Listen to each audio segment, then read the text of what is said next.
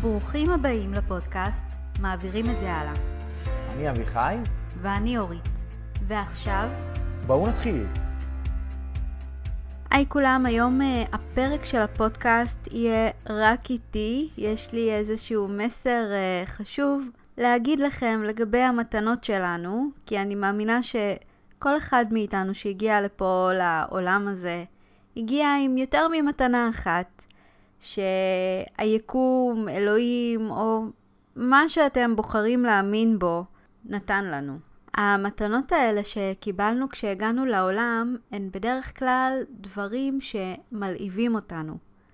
אני יכולה לספר לכם על דודים שלי שהם מגיל קטן מאוד התעניינו באסטרונומיה, והיום גם בגיל מאוד מבוגר הם פשוט תופעה מבחינת כמות הידע שלהם וההתלהבות שלהם לדבר הזה, שמדבר על כוכבים ועל הגלקסיה ובכלל מלא גלקסיות. אני ממש לא אה, בענייני אסטרונומיה, יותר לכיוון אסטרולוגיה אם כבר, אבל הם יודעים הכל. כל כוכב שאתם תצביעו עליו, הם ידעו ישר להגיד לכם בדיוק איזה כוכב זה, והם ידעו גם להוסיף לכם עוד הרבה מידע על הכוכב המסוים. מגיל קטן, משהו שמאוד הלהיב אותם, זה קיים בהם עד היום, כי היה להם גם את הזמן, את הפנאי להתעסק בזה, ו- ולחקור את זה, ולקנות ציוד נלווה, וממש להיכנס לתוך הדבר הזה. ועד היום הדבר הזה מאוד מאוד נוכח בחיים שלהם. אבל אצל רוב האנשים זה לא ממש ככה. אולי אלה החיים ששוחקים, אולי משהו בנו השתנה, או שאולי לא היה לנו זמן להקדיש לדברים שילהיבו אותנו, ואתם יודעים, כל אחד יש לו את הסיבות שלו. אבל מה שקורה זה שהיום יש הרבה מאוד אנשים שמתהלכים בינינו, והם לא בדיוק יודעים מה הדברים שמלהיבים אותם, הדברים שמאירים אותם לחיים.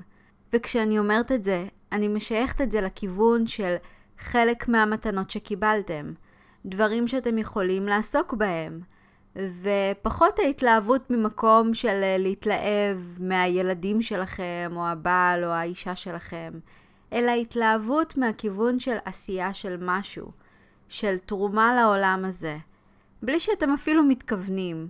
כמו שלמשל יוצר מוזיקה תורם לעולם בזה שהוא יוצר איזושהי יצירה, הוא מביא איזושהי יצירה לעולם. ולהמון אנשים זה עושה טוב על הלב, וזה מאפשר להם כמה דקות ככה להתנתק מהסיטואציה הנוכחית שהם נמצאים בה, ולהיכנס לאיזשהו עולם מרתק שיכול להעלות להם חיוך, להעלות להם את מצב הרוח, או אפילו מאוד להזדהות. לפעמים אנחנו גם שומעים מוזיקה כשאנחנו עצובים, וזה עוזר לנו. למה זה עוזר לנו? כי המוזיקה מבטאת את מה שאנחנו מרגישים בפנים, כי אנחנו יכולים לשיר את המילים של השיר ו... ולהרגיש שאנחנו פורקים משהו שנמצא בפנים. אז המוזיקה הזאת, האדם שיוצר את המוזיקה, הוא בעצם תורם לעולם, הוא עכשיו הביא לעולם משהו שהרבה אנשים יכולים ליהנות ממנו. אבל אם אתם תיזכרו רגע, בתקופה הזאת שאתם הייתם ילדים, אולי גם בתקופת היסודי והתיכון, תחושת ההתלהבות והדברים המסוימים שמלהיבים אתכם היו לכם יותר ברורים, לא? תנסו רגע להיזכר בזה. ואם לא עולה לכם שום דבר, אני רוצה להתחיל להביא לכם פה כמה דברים שיעזרו לכם להתחיל להיזכר באותם דברים שהם המתנות שלכם. אז הנה הרמז הראשון שיכול לעזור לכם להיכנס לתוך הנעליים של חוש חשבלש ולהתחיל לפענח את כמה מהדברים האלה. אז הדבר הראשון, תשאלו את עצמכם, כמו שמקודם שאלתי, מה היה מלהיב אתכם בתור ילדים? לאיזה דברים אתם נמשכתם באופן טבעי? וכן, בתור ילדים אנחנו באמת היינו יותר מחוברים למקום הזה. כי בתור ילדים, וככל שאנחנו גם יותר צעירים, יש לנו פחות את המחשבה הביקורתית, פחות את המחשבה של בלתי אפשרי. אין לנו את הדאגות הקיומיות שמסתכלות על דברים עכשיו ממקום של אוקיי, זה בזבוז זמן וזה לא בזבוז זמן. בתור ילדים יש בנו משהו יותר נקי, יותר מחובר לבפנים שלנו. אז תשאלו את עצמכם בתור ילדים לאיזה דברים אתם נמשכתם באופן טבעי. יכול להיות שאתם כן זוכרים את הדברים האלה, אבל אתם מרגישים שהם לא כל כך רלוונטיים לאדם שאתם היום, והיום הדברים שבתור ילדים אתם התלהבתם מהם, היום כבר לא כל כך מעליבים אתכם. וזה יכול להיות כי אנחנו גם משתנים. אבל יכול להיות שמאחורי הדבר הזה שהלהיב אתכם בתור ילדים, מסתתר משהו שרלוונטי גם להיום. אם הייתם אוהבים בתור ילדים לרקוד מול אנשים, יכול להיות שמה שחיפשתם זה להיות במרכז הבמה. אז אולי היום אתם כבר לא ממש מרגישים שאתם מתחברים לריקוד, אבל יש משהו אחר ששם אתכם במרכז הבמה, ודווקא יכול להיות ממש ממש מדליק היום לעשות, כן? משהו שהוא היום יכול ממש להלהיב אתכם. כמו למשל, לצלם ולוג על החיים שלכם, ולטפח ערוץ יוטיוב גדול ומפורסם. אולי בתור ילדים אתם אהבתם להכין כל מיני דברים יצירתיים ולתת לאנשים. אז יכול להיות שהתשוקה שלכם היא דווקא לשמח אנשים. או אולי עצם היצירה עצמה זה מה שמלהיב אתכם. מה שאני מנסה להגיד זה שתסתכלו לעומק הדברים ותשאלו את עצמכם מה הדברים שבתור ילדים הלהיבו אתכם ואולי היום כבר פחות, אבל מה באמת היה גורם ההתלהבות שלכם שם? הדבר הראשוני שנראה למראית עין או מה שיושב מאחוריו, כמו בדוגמה של הריקוד והרצון להיות במרכז הבמה, שהיום יכול להגיע לביטוי מכיוונים אחרים שהם לא ריקוד, למשל. הדבר הראשוני הזה, כן? עליו שימו את הפוקוס. אוקיי, okay, הדבר השני ככה שיכול אה, לעזור לכם יותר להבין מה המתנות שלכם, זה לחפש מה מדליק אתכם, או במילים אחרות יותר ברורות, מה מעניין אתכם, אבל אל תשכחו גם לשים לב מה לא ממש מעניין אתכם. הרבה אנשים בוחרים להתעסק בקריירה שהיא יותר בטוחה, אבל היא לא באמת מעניינת אותם. האם מה שאתם עושים היום משמח אתכם? אם התשובה שעולה לכם מיד לראש היא לא, מנורה אדומה אמורה להידלק. האם עשיתם משהו בעבר במסגרת העבודה שהרגשתם בו סיפוק? אם התשובה לא עולה שוב, זאת עוד מנורה שנדלקת. האם יצא לכם לעשות משהו בעבר בלי קשר לעבודה הנוכחית שהרגשתם בו סיפוק? בדרך כלל קיים לפחות דבר אחד כזה שחוויתם במהלך החיים, ואם לא עולה משהו כזה, אין צורך להילחץ. זה רק אומר שאתם צריכים לפתוח את עצמכם לעוד אפיקים שונים. אולי ללמוד משהו שמעניין אתכם, להתנסות בכל מיני חוויות חדשות, וכל מיני כיוונים כאלה. אם כן קיים משהו כזה, שזה יותר סביר, תשאלו את עצמכם מה היה שם. אולי זה החיבור עם עוד אנשים, אולי זה היופי שקיים בטבע שהצלחתם לתפוס אותו בעינית של המצלמה שלכם. אולי זאת העובדה שעבדתם על משהו מאוד קשה, ועכשיו הוא משמח הרבה אנשים. תבדקו מה הדבר הזה, מה הדבר הזה ש... שמדליק אתכם. הדבר השלישי, מה החוזקה הכי גדולה שלכם? וזאת לא חייבת להיות חוזקה אחת בהכרח. תכינו רשימה של דברים שבמהלך החיים הגיעו אליכם בצורה טבעית, קלה. ואם אתם רוצים להתמקד רק בחוזקה אחת, או עולה לכם לראש רק אחת, זה בסדר. אבל מה שחשוב זה שתשימו לב שזה לא בהכרח צריך להיות משהו שיש לכם תשוקה בו. הקריטריון היחידי הוא שהייתם טובים בו בלי להתאמץ מאוד. זה צריך להיות משהו טבעי.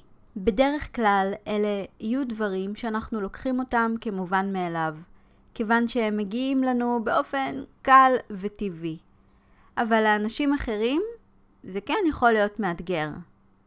למשל, אם בלימודים כולם אהבו את הסיכומים שלכם, הסיכומים שלכם היו מאוד מאוד מושקעים ומאוד מקיפים וברורים, זה יכול להצביע על חוזקה שקיימת בכם. אתם יודעים, לסכם דברים בצורה טובה. אם מחמיאים לכם שאתם מאוד מסודרים או שיש לכם יכולת ארגון מצוינת, יש פה רמז לחוזקה שכנראה קיימת בכם. תנסו ממש להקדיש לזה מחשבה ותרשמו, ורצוי מאוד שאתם תרשמו כמה שיותר, כל מה שעולה לכם לראש, בלי לשפוט את זה. פשוט תשימו על דף. הדבר הרביעי, בדרך כלל המתנות שלכם יתגלו בזמן שאתם תצאו לרגע מהתפקיד המבוגר האחראי ותתחברו לרגע לילד שקיים בכם.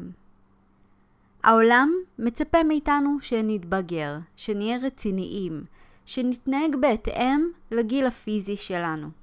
זה חשוב, אנחנו לא יכולים להתנהל בחברה שכולם נשארים בגיל 6. וכמו שבטבע יש מחזוריות ותקופות שונות, כך גם אנחנו משתנים. אבל ברגע שמעלימים לגמרי את הילד שבתוכנו, הרבה דברים נעלמים ביחד איתו. ככל שמתבגרים יש יותר אחריות ויותר לחץ מהחברה לפעול באופן מסוים, בדרכים שמצפים מאיתנו.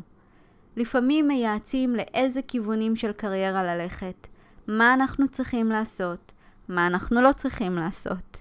וכשהקשב בבפנים שלנו מתחיל להיחלש יותר ויותר עד שהוא לא קיים בכלל, יכול להיות שהתחיל להיות איזשהו זיוף.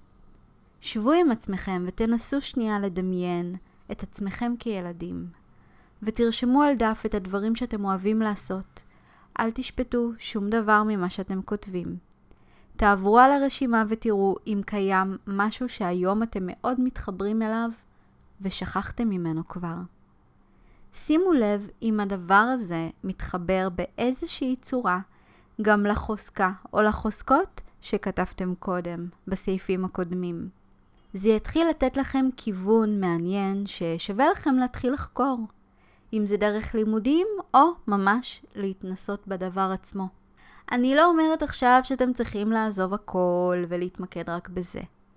אבל אם עד היום לא אפשרתם לעצמכם לחוות את הדבר הזה, לקחת את זה צעד אחד קדימה, תזכירו לעצמכם שהחיים האלה עוברים ממש ממש מהר.